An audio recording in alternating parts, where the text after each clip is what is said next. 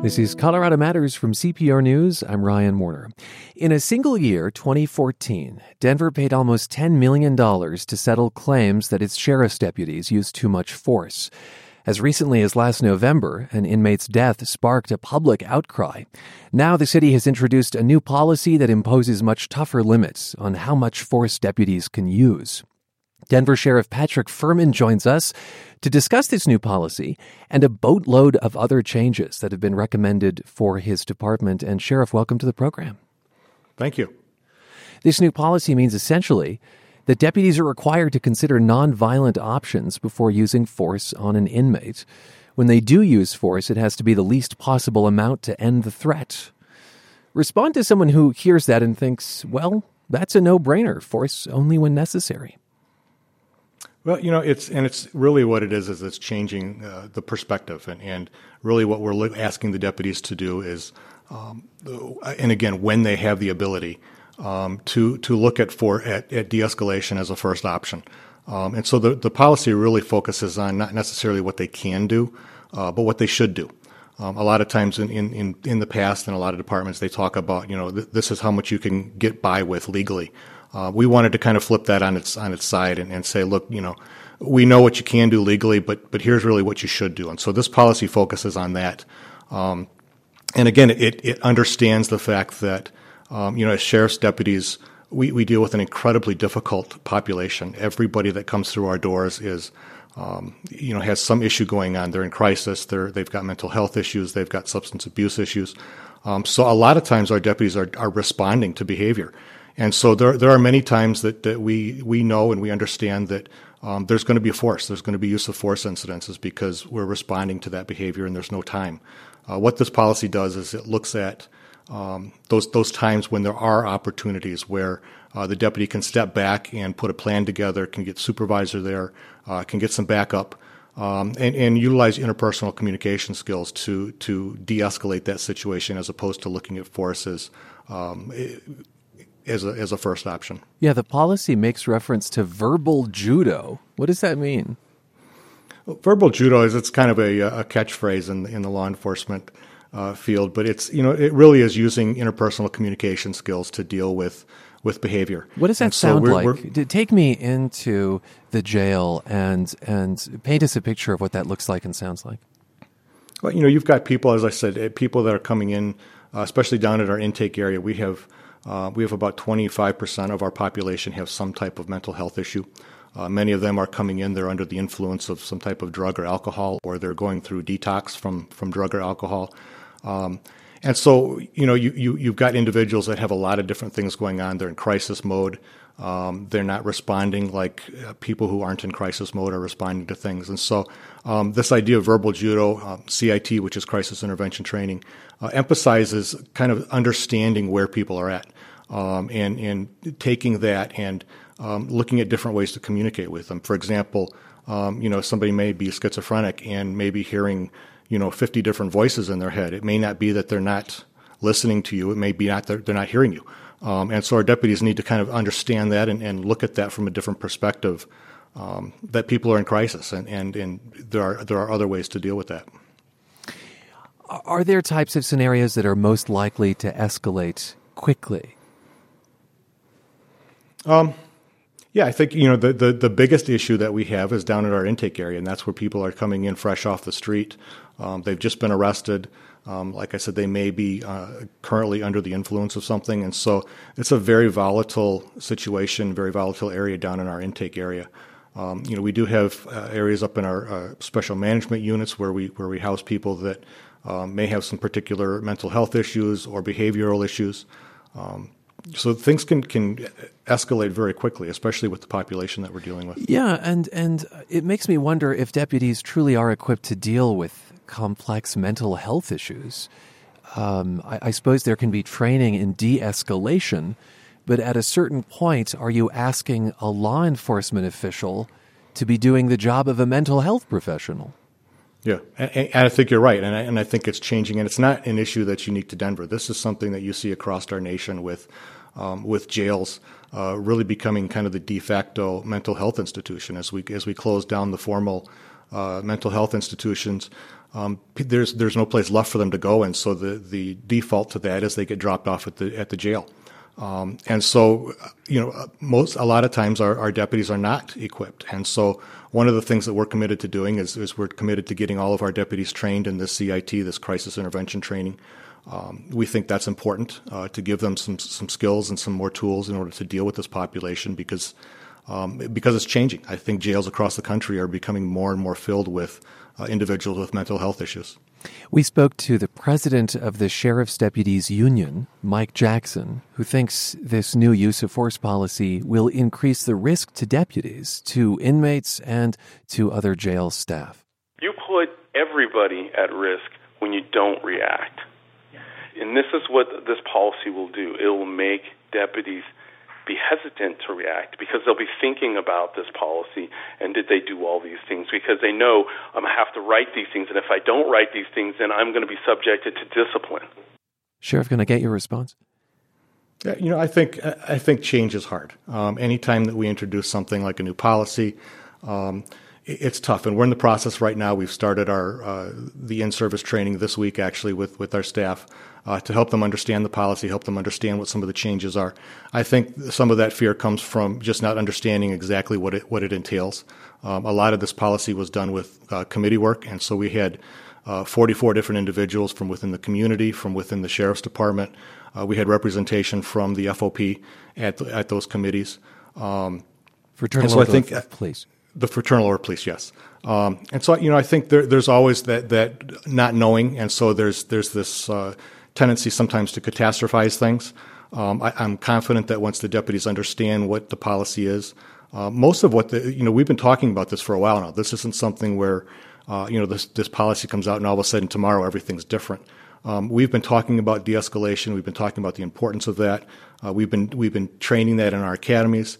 Um, this this policy is really a formalization of all of these previous conversations that we had that we believe will help staff better understand what it is that we're looking for. So, um, you know, when, when Mike Jackson says that, you know, the deputies are going to now hesitate before they act, um, that's really what we want them to do. We want them to, to think about whether or not they can de escalate something uh, before they react. And so we, we think that that's going to create a safer environment for both the inmates and for our staff.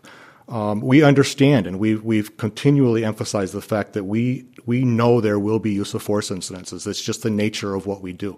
Um, and we understand that there are going to be many times where deputies don't have the opportunity uh, to take a step back and think through that. And um, so there are going to be instances where the where the deputies are going to have to, to defend themselves and are going to have to use force. Um, we're continuing to train force in our academies. You know, we, we continue to train self defense.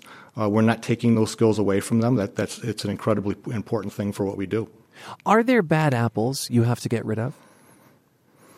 Um, you know, I think I think within any organization, I think there's people that are you know that make everybody else look bad. I think um, you know there there will be people in in our organization that are not going to be able to to grasp this policy or not going to be able to deal with this type of population. And I think we you know we're committed to um, identifying those individuals and and when we can um, salvage them, give them some additional training, give them some mentorship, um, and those that that just can't or won't um, get it, then then we're going to do what we can to get them out.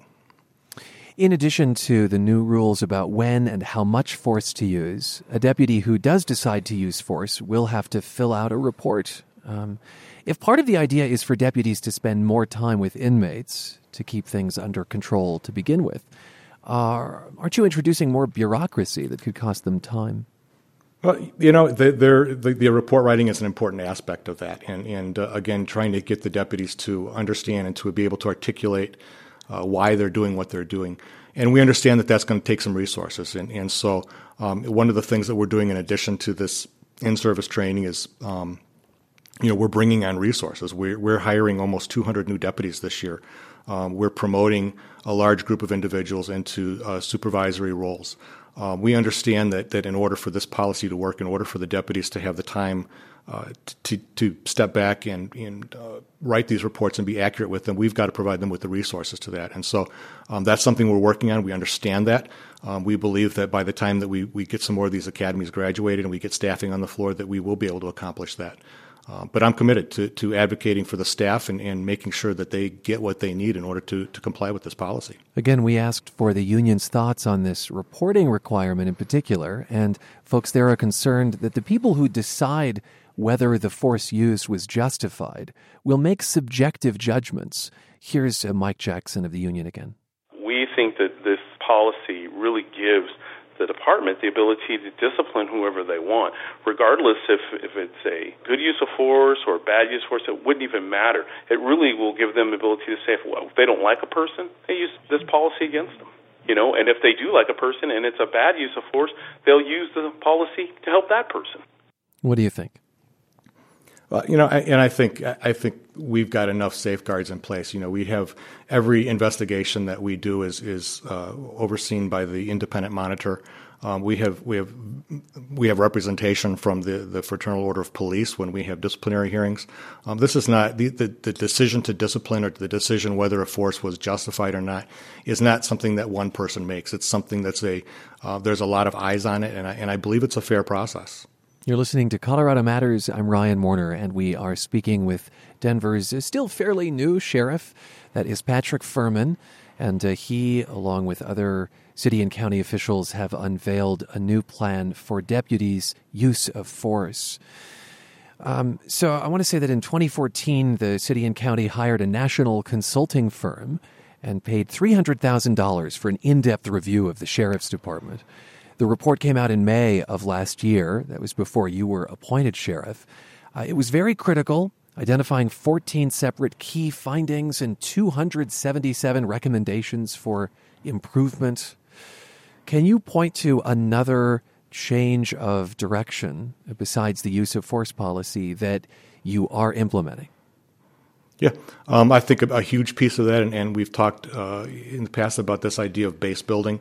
Um, you know, none of these changes are going to be successful unless we have the resources available to do that. And so um, we, we were committed to bringing additional deputies on board. We just had a class uh, a couple weeks ago, graduate of 80 new deputy recruits. We have a current sitting class of uh, 60 recruits, a little over 60 recruits. Um, we've got a um, a outside company that we've contracted with to conduct some promotional examinations for us. Uh, one of the uh, critiques of the department was that uh, the promotional process was not fair and did not look at the right uh, characteristics. And so we've contracted with an outside agency to actually uh, conduct promotional exams that look at leadership skills, uh, leadership qualities. And so we're, we're committed to giving that test and, and getting more supervision on the floor so that we can uh, have the supervisors get up into the, the housing units and do their rounds and mentor the staff, the deputies, like, like what they need to be doing. Um, we've, uh, we're in the process of hiring some civilian people to take some of the responsibilities off of the shoulders of the supervisors. Uh, one an example of that would be our scheduling unit. Uh, rather than have deputies sit in a room and, and conduct scheduling or, or fill, fill, out the schedules, uh, we're going to get some civilians in there to to relieve them so that they can get out on the floors um, and take and, and, and develop those relationships with the staff. Uh, we've done some reorganization with the department. Uh, we've created a, a brand new uh, inmate management unit, which focuses on uh, really everything to do with inmate management, our classification unit, uh, our grievance process, our inmate programs. And so that, that's new for the department where we're, we're changing our focus and kind of looking specifically at this idea of the, the people that we work with. Um, our strategic Go ahead. We mentioned that the city paid almost $10 million in settlements in 2014 for lawsuits claiming excessive force. Uh, just last November, a man having a psychotic episode died after deputies restrained him. He choked on his own vomit. Uh, it was ruled a homicide. The DA decided against prosecution. But let, us step back. The Denver Post profiled you recently and described what they called your mantra to deputies. Quoting here, you're going to be expected to treat people with dignity, no matter how they treat you. We are human beings who work with human beings in crisis. Uh, I guess to wrap up, ha- have sheriff's deputies not met that standard of of dignity in the past? You know, I, I, think I don't think it's been a focus, and I think that's the big change is that is that the focus now is on people, and it's and it's not just it, it's it's relationships with um, with supervisors, with deputies. Uh, it's relationships with our community and engaging our community, and it's relationships with the inmates. And I think, um, you know, one of the unique things about what we do, um, especially when we talk about um, the, the detention facilities, is there's a um, you know, there's this this uh, a sense of maintaining control. Um, you know, we're always outnumbered in the jails, and so um, you know, a lot of times the, the the mantra is you need to maintain a professional distance with, with the inmates. And I think over time that kind of has developed into this uh, not seeing them necessarily as people, but seeing them as inmates. Um, and I don't think we're unique to that. I think, you know, I mean, I think if you look out in, in society, in the communities, I think, you know, a lot of times the communities have that same thing and they, they look at inmates as just ex-cons or ex-felons. And so uh, everybody's grouped together and, and uh, nobody wants to hire them or give them a chance. I think, you know, what, what our, what we're focusing on is, is looking at them as individuals, um, looking at them for, for who they are and, and the fact that, you know, it's not our job to punish them.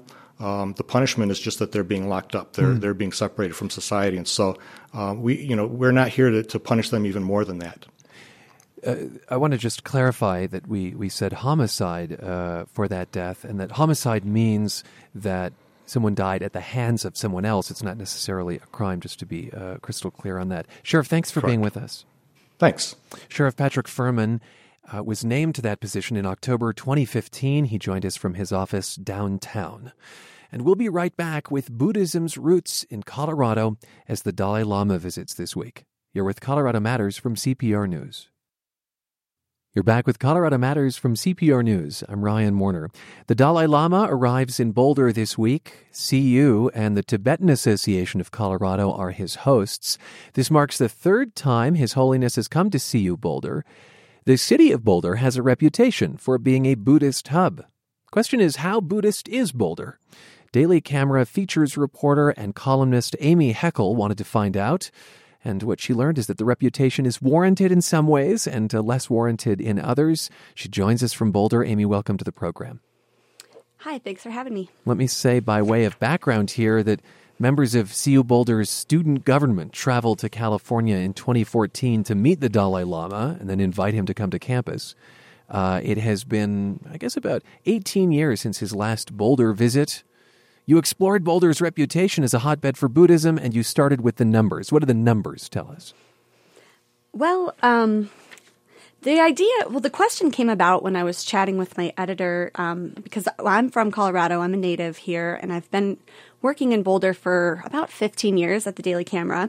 And um, so we all know that Boulder has this reputation as a real Buddhist hotspot. We've all seen a lot of the influence around around town, and but we really we wanted to kind of quantify it we were asking, you know, we have this huge, yeah, there's a stigma, but really what, what is it exactly? How do you put numbers to it? How do you quantify it? Yeah. So we started digging and we were actually kind of surprised with what we found, um, what, or what we didn't find maybe is more accurate. Um, there weren't a lot of studies on it to begin with. And when we reached out to a lot of the Buddhist centers in town, they didn't know either. Um, you, they didn't really know. So uh, we reached out and we found two studies that were kind of interesting, but um, they weren't really. We didn't think that they really painted the full picture, um, and I'll explain why. Um, first, there was the U.S. Religion Census, which was um, a pretty comprehensive study that we found. And what it found that was interesting was that Boulder County, so not just the city of Boulder, but it was a countywide um, study. The Boulder County had one of the state's top regions for the number of Buddhist congregations. So there were the mo- one of the state's largest number of congregations okay. in Boulder County. Um, and that wasn't a huge number, though. That was 11 to 20. Um, and talking to the Shambhala Center in Boulder, they said it was about a dozen that they knew of in this area. But that same study found that Boulder County's Buddhist population was actually lower than a lot of the other regions in Colorado. Um, and that was at less than a half percent and maybe as low as one tenth, one tenth of a percent. Um, and, and that, to put that into context, yeah, um, the the U.S. population average, or uh, the U.S. population is 0.7 percent, so it's not really much different. Um, so what was strange to us was that we would have such a large number of congregations, but not an extraordinary large number of people identifying as Buddhist. So, what were more Buddhist places in Colorado? Because you mentioned that the concentrations were actually higher outside of Boulder.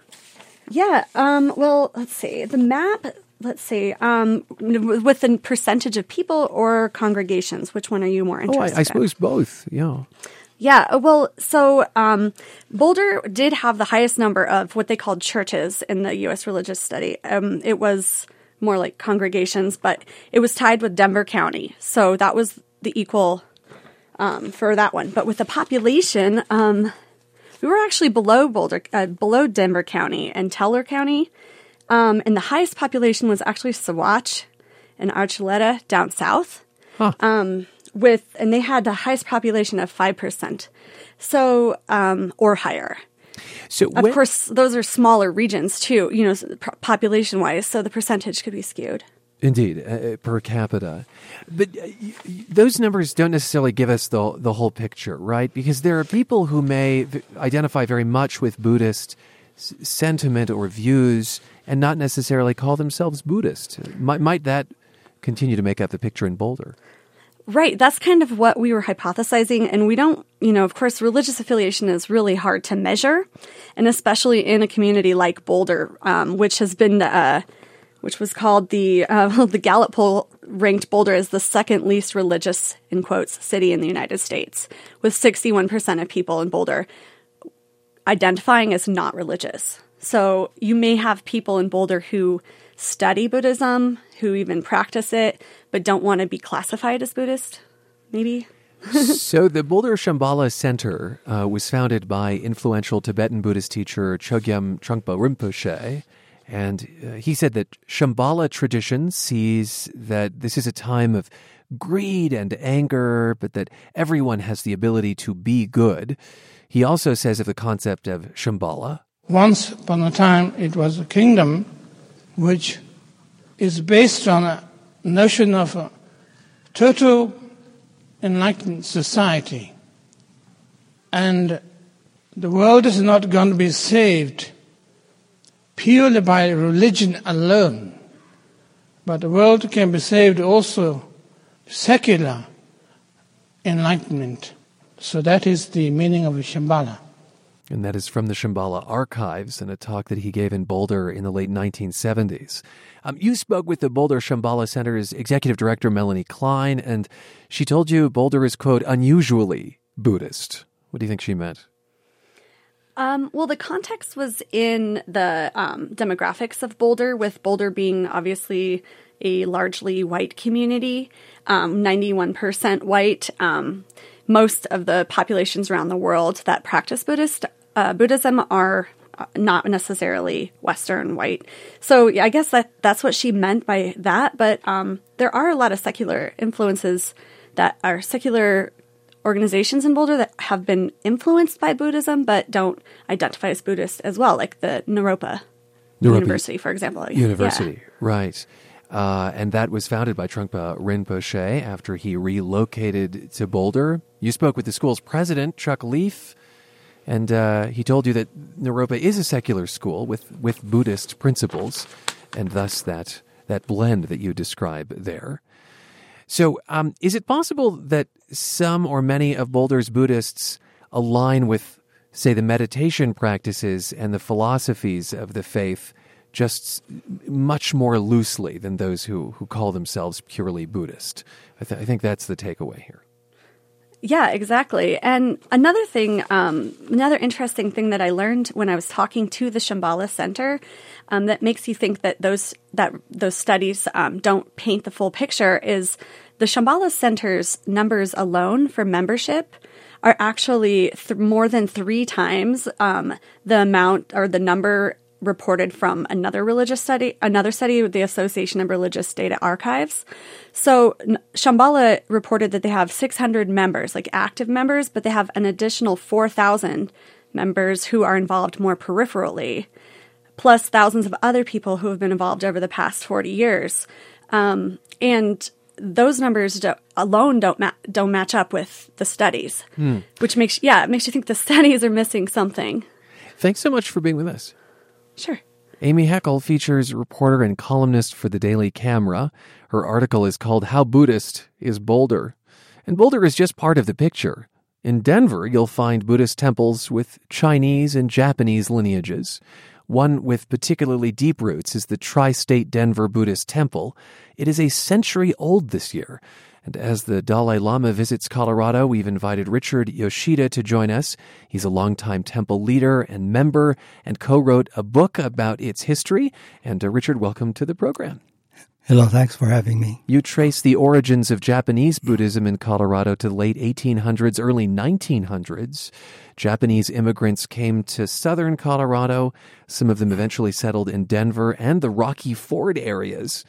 Uh, I understand the establishment of Tri State Denver Buddhist Temple is attributed to the arrival of a Buddhist minister in 1916 who came to visit these immigrants. Uh, who was this That's person? correct. His name is Reverend Desio Ono. He was our first minister officially here. Actually, he uh, made a trip in 19, um, 19, the year before 1915 Yeah. with two other ministers to check it out. And, and, they, and with the immigration uh, from um, Japan, there are a lot of people coming to the farming communities. One is Rocky Ford in San Luis Valley. And then they were, you know, the big city in Denver, they decided to live here too. So and he, he he established the first Buddhist church in Denver, but serviced these outlying areas at the same time. I see. And is it true that that first temple was located in a former brothel? Uh, yes, it, it was called. Uh, it's in Denver. It's on 1942 Market Street. It is a beautiful building right now. In fact, it's, it's been converted into a rest, restaurant. In those days, uh, it, it was hard to find places for Japanese um, people to actually find places for businesses, for a church or anything like that. So they congregated in an area that was kind of, you know, not the best, but they were able to afford a building. And It was called Mattie Silk's Ma- House of Mirrors. It was a brothel. We did not know it at that time. That's all we could afford. I see. The building was big enough. The, and- and the price was right. The price was right. Yeah, Mattie Silks, a very famous madam in Colorado history. Uh, the temple expanded during World War II, and that was in part to take in Japanese American families leaving California. exactly. So, of course, in internment camps looming large in the background there. Tell me more about that. Exactly. Uh, you probably have heard, in fact, most people know the um, War Relocation Authority forced uh, people out of the West Coast and a lot of into the inland areas, some in, as far as Arkansas. One was in Colorado, the southwest part, uh, in a place called Granada, and they formed the um, Amache internment camp. Camp Amache, indeed. Yes. But that would have meant an influx of more, exactly. of more Buddhists. Exactly. Now, Governor Carr, Ralph Carr, accepted Japanese into this his state, and he was actually opposed to the to the uh, War Relocation uh, Authority. So it was easier for people to come in. Like I moved in from California and was able to not go into the camps. But after the camps, you know, there were seven thousand plus, grew up to ten thousand in uh, Amache, and after the, the, they were let, after the authority was um, uh, it, it ended, then they were dispersed, and the place that was the most logical was Denver. So Indeed. it swelled. Yeah, the temple's building was expanded again after the war. So, Yes. in the 1970s, you think of urban renewal and the creation of Tamai Tower, Sakura Exactly. Square in Denver. What did that do for the Japanese Buddhist community in Denver? Well, you know the the the, the that area is called Sakura Square, which is where we are in right now. Uh, it was uh, a hotel, not a hotel, an apartment building was built there to house our uh, elders, and then eventually we we got a loan through the uh, uh, HUD, Housing uh, Authority, and we were able to build a nice building. And then we, that loan re- uh, matured in 2014, so we were able to pay it off. And now we're expanding into trying to get the identity of Japanese culture to stay in that area, and also using that as a means to pr- keep the Tri-State Denver Buddhist Temple alive and well. Which is just across the street, correct? Yes. Yeah. No, well, it's in the same block. Same block. Uh, tell me more about the specific kind of Buddhism practiced at the temple, Jodo Shinshu. Mm-hmm. The temple says it has an emphasis on, quote, everyday Buddhism for ordinary people. Yeah, I'm an ordinary person, and uh, yes, it's it's it's to a degree. Jodo Shinshu Buddhism is is very simple, and yet it's very difficult. It's hard to understand. We're all trying to attain what we call the state of enlightenment, and uh, in our uh, particular denomination, we feel that it's very difficult to get there on our own. So we rely on what we call the Nembutsu, or saying, uh, repeating the word Namo Amida Butsu, which is the Nembutsu, every day, over and over, with the realization that Amida Buddha, which is a manifestation of the uh, enlightenment that we're looking for, that we will indeed become a Buddha when we die. So we don't, and that's why we live a life of thankfulness, and it's good for a common person like myself. And what you were describing there was was a form of meditation in, in Yes, saying in saying that in a that form term? of meditation, but we don't, as far as Jodo Shinshu, um, we don't we don't concentrate too much on meditation. We do meditate quite a bit. We do a lot of sutra chanting, which at the same time uh, we are meditating, but uh, it's more the meditation and the is more like just repetition of the word Namo Amida Butsu to yourself and just repeating it over and over. This is Jodo Shinshu. We are learning about the many faces of Buddhism in Colorado as the Dalai Lama uh, comes to this state. Mm-hmm. How would you describe the, the demographics of the congregation? Because what we what we heard in Boulder is that it's a very white Buddhist community, for instance. Mm-hmm. Well, you know, it used to be strictly Japanese when when it started out. As you, uh, and then we this tri-state Buddhist temple is tri-state because it, it originally enc- encompassed Colorado, Wyoming, and Nebraska, but it spread out to New Mexico, Texas, Oklahoma, and all that other areas. They were all mostly all farming communities at that time, mostly all Japanese. And as as time goes on and demographics change, they move out. People get married, and then they are moving to Denver. A lot of them moving to Denver. Well, if you go come to our uh, particular services now, you, you and you look in there, it's not Japanese anymore. It's very well assimilated into well, there's whites, blacks, browns. You know, no, no matter what, it's it's it's going along with the saying saying in our religion that um, the Amida accepts everyone equally. And so you're seeing a real diversity, which was Yes, not true necessarily in the beginning. What place does the Dalai Lama uh, hold for those practicing Japanese lineages of Buddhism? Just really briefly. Yeah, uh, you know, we the way we look at the Dalai- Lama is uh, we respect him and we, we understand what he's trying to do, and um, he's he's just trying to attain attain enlightenment for everyone, and then we're just trying to follow our own way to get there. You see him as on a similar path to your Yes, own. Thank you for being with with us, uh, Richard. Thank you. Richard Yoshida is on the 100th anniversary committee for the Tri State Denver Buddhist Temple.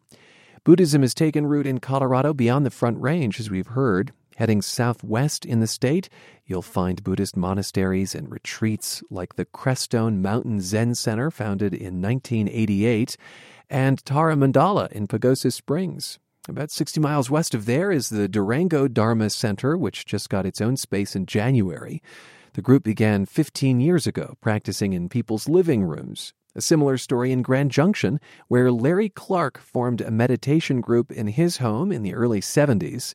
That was after a retreat at St. Benedict's Monastery in Snowmass, where he met a Zen master. It was the sheer presence of the Zen master that completely uh, swayed my decision to do that as the primary thing that I wanted to do in life. and he now leads a small practice in Grand Junction called Dharma Mountain Zen Center.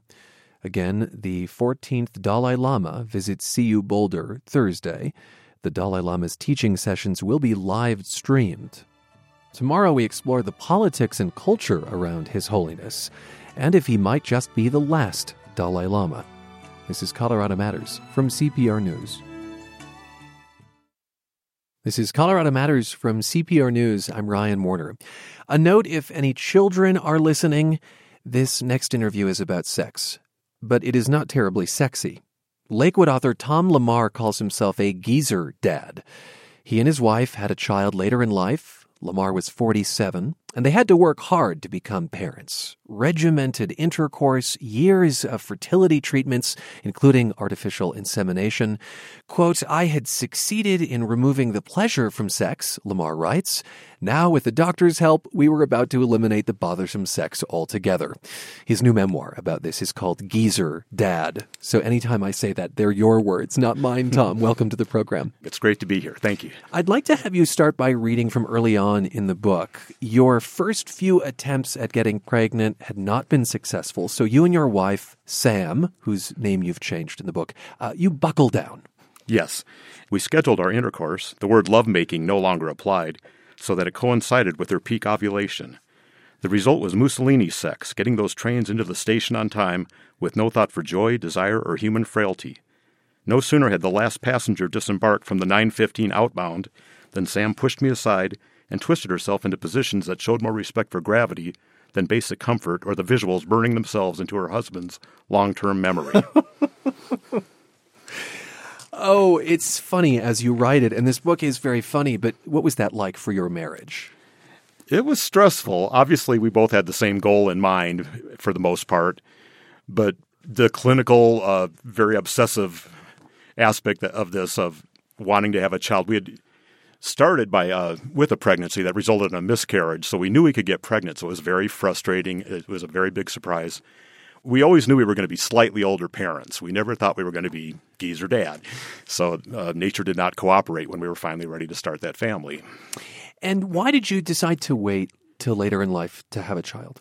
Well, partly indecision, where uh, I think we in, were just enjoying life. We traveled a lot and uh, a lot of career stuff, the typical cliches. But my wife had we moved to Colorado. My wife actually returned to school and got her first degree. Circumstance, circumstance, often gets in the way. And we also thought it wouldn't be such a difficult thing when we finally got around to it. Right. What fears did you have about becoming a father? And I don't even mean just a geezer dad, but just a dad.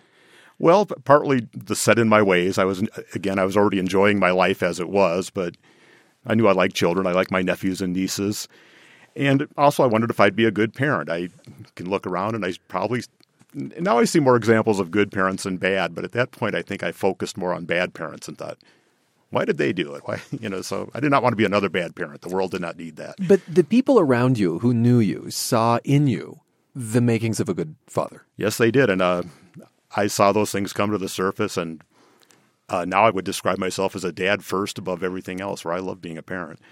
So, as, as I mentioned, this book is very funny. And I think at times you use humor to deal with some very heavy topics like miscarriage. Uh, your wife actually had several of them. Did the humor come along afterwards, or was it your coping mechanism at the time as well? That's a great question because I, I, actually was asking myself that question lately, and a bit of both, where humor helps you get through everything in life. But I think some of it was shortly afterward, looking back on it, to, and partly as motivation to keep going forward. The therapy, writing the book was therapy too, where it was good to write it down in a humorous mode that other people could read. But humor is just necessary for life. I, that's all I can say. It's an, an important thing. How do you think the experience of the miscarriages differed for you and for your wife? Well, it it was much more serious for my wife. Where obviously the internal mechanism to her that was a loss. That was like losing a child, and to me, honestly, I, I was optimistic in many ways. I thought we can get pregnant, and next time it will go right. So I didn't see it the same way in many respects at all. And did you have to come to terms with her view of it? And was there tension around that? There was tension, and, and yes, I had to come to, to grips with her view of it, or come to understand it and see it through her eyes. But I, th- I think she did the same thing too, where you know she did see the logic, and logic wasn't a popular thing right then, but the logic in what I was saying that this is going to happen. Right, logic isn't the popular thing right then. The right thing to say. What is the right thing to say for, right. for a, a husband or a partner after a miscarriage? Did you find it? In time, I did, and probably the right thing to do is buy flowers and say we're going through this together, and we will we will get through this together. There will be a, a happy ending to this. This is some really intimate stuff that you're writing about in this book. Why make it public? Well, I've been I've seen it in print that this was was a hard book to write, and that's absolutely not true. I'm I have a writing addiction. I'd had two novels published, and seemed to me something interesting was actually happening in my life I should write about. And I honestly didn't really think about what it would be like to see it come out. And proofing the this right before it came out, getting the proof versions, I got very very cold feet. I started wondering why am I sharing this with the public? But the real reason for that is when we were going through all our decision making and our setbacks, we were reading lots of books like Anne Lamott's Operating Instructions, which inspired, helped inspire me to do this. And I just thought, where's the book? Where's the book for people getting older as this goes on, especially men, wondering if there's a good outcome, wondering if you're all alone, and seeing what your options were. And I always thought there was a somebody kind of was, vacuum of, of, of information. Yeah, I was sure somebody was going to hand me this book, and when they didn't, I realized I would probably have to write it myself. And the book is Geezer Dad. We're speaking with Lakewood author Tom LaMarr. How I Survived Infertility Clinics, Fatherhood Jitters, and eventually things that go wah in the night.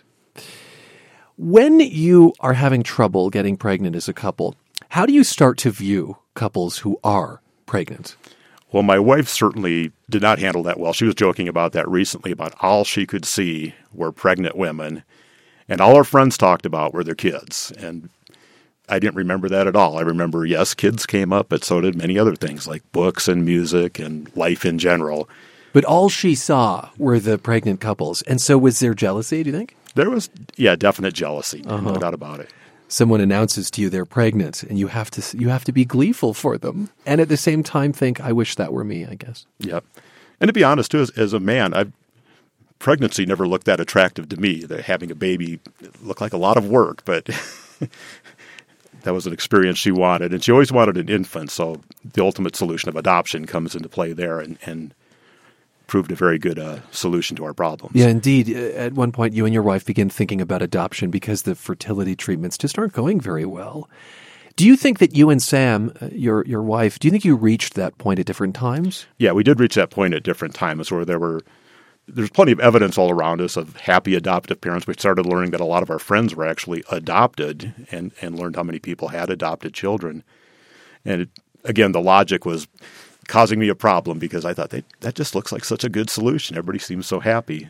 Because here we are pouring time and money into fertility. Why not just go the adoption route? So you arrived there sooner than your wife. Yes, I did. And, and also thinking about the, the time as well as the money, it just seemed like there was no certain outcome or no likely outcome to the fertility. That that could just add a lot more time to it. Yeah, and you eventually settle on an adoption agency. You are asked to produce a 10 minute video about your family, your home, and this was an awkward experience. Yes, it was very awkward. Where, first of all, right away you consider what are other people going to produce? How do you make yours different? There was just a lot of pressure on how to get it right, what to put in there. But our filming did not go very well, where we were very self conscious we filmed outside, and as a, ter- a friend helped us film it. As as it turned out, the special effects of airplanes flying overhead would drown us out whenever we did say something pertinent or poignant or intelligent.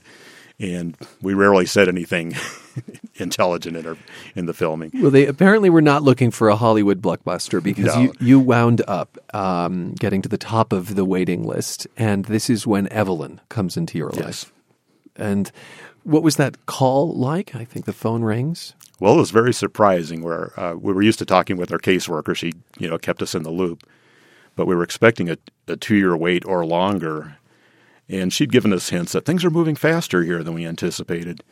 But we were very, caught very much off guard when she called to say there was actually an adoption in the works. And how old were you when the call came? Mm, Got to think about that. I guess I was 47 because I turned 47. 48 a few months after we adopted. Very quickly, hardest thing about being a geezer dad? Mm, um, I can think of right now all the positive things oh, come, to, give come me to that. mind. Let's let's end on that. Positive. Well, I'm a very appreciative father, and I, I don't take take things for granted. I savor each hug. I savor each good grade. I love being around my daughter, and the thing about being a good father, I am determined to stay one. I, that's my big goal in life: stick around and be a good dad. Thanks for being with us. Thank you very much.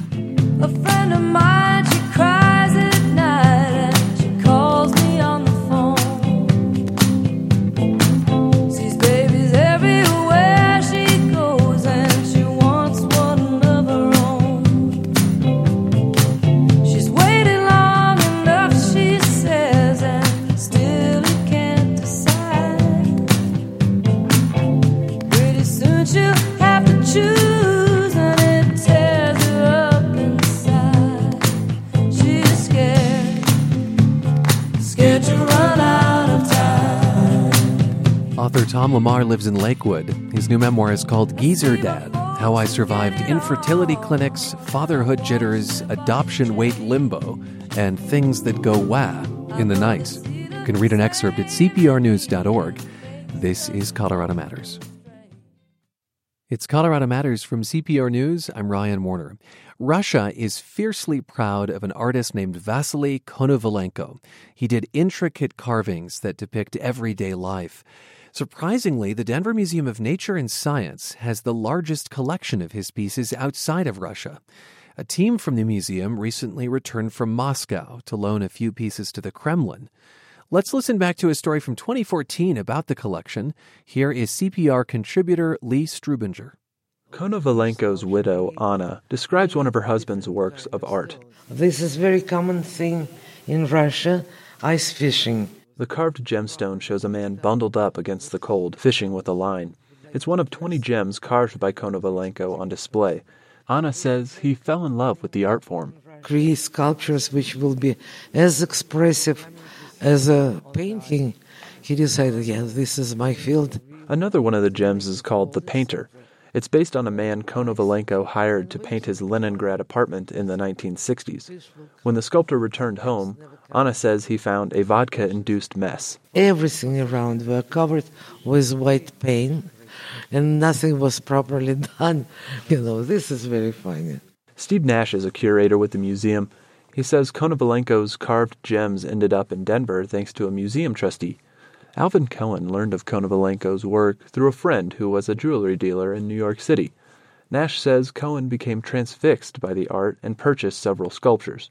He donated them to the museum 30 years ago. It opened as a temporary exhibition for one year only, and it was so popular that it was extended for a year, and then another year, and then another year. And why do you think this collection was so popular? What do you think it teaches us? even though the sculptures were created by a Russian Ukrainian artist, master gem carver, there's a universal whimsicality to these creations. The faces at once are accurate depictions of people and yet mildly cartoonish, sometimes very cartoonish, and everybody has a sense of humor. It's one of the cultural universals. And then the vibrant colors, the challenge of working with many, many different stone types. Um, literally, there is only one artist in the world who was capable of doing this, and that was Vasily Konovalenko. The museum has published a book documenting Konovalenko's sculptures. They include the second largest collection of his carvings displayed at a Moscow museum. For CPR News, I'm Lee Strubinger. See Konovalenko's work for yourself at cprnews.org or in person because what wasn't shipped to Russia remains on display at the Denver Museum of Nature and Science. Finally, today, a trail report. Last week, we talked about hikes to waterfalls, and at the tail end of the interview, our guest mentioned Boulder Falls. Indeed, it's a waterfall close to the metro area, but the trail to it is closed, has been since the floods.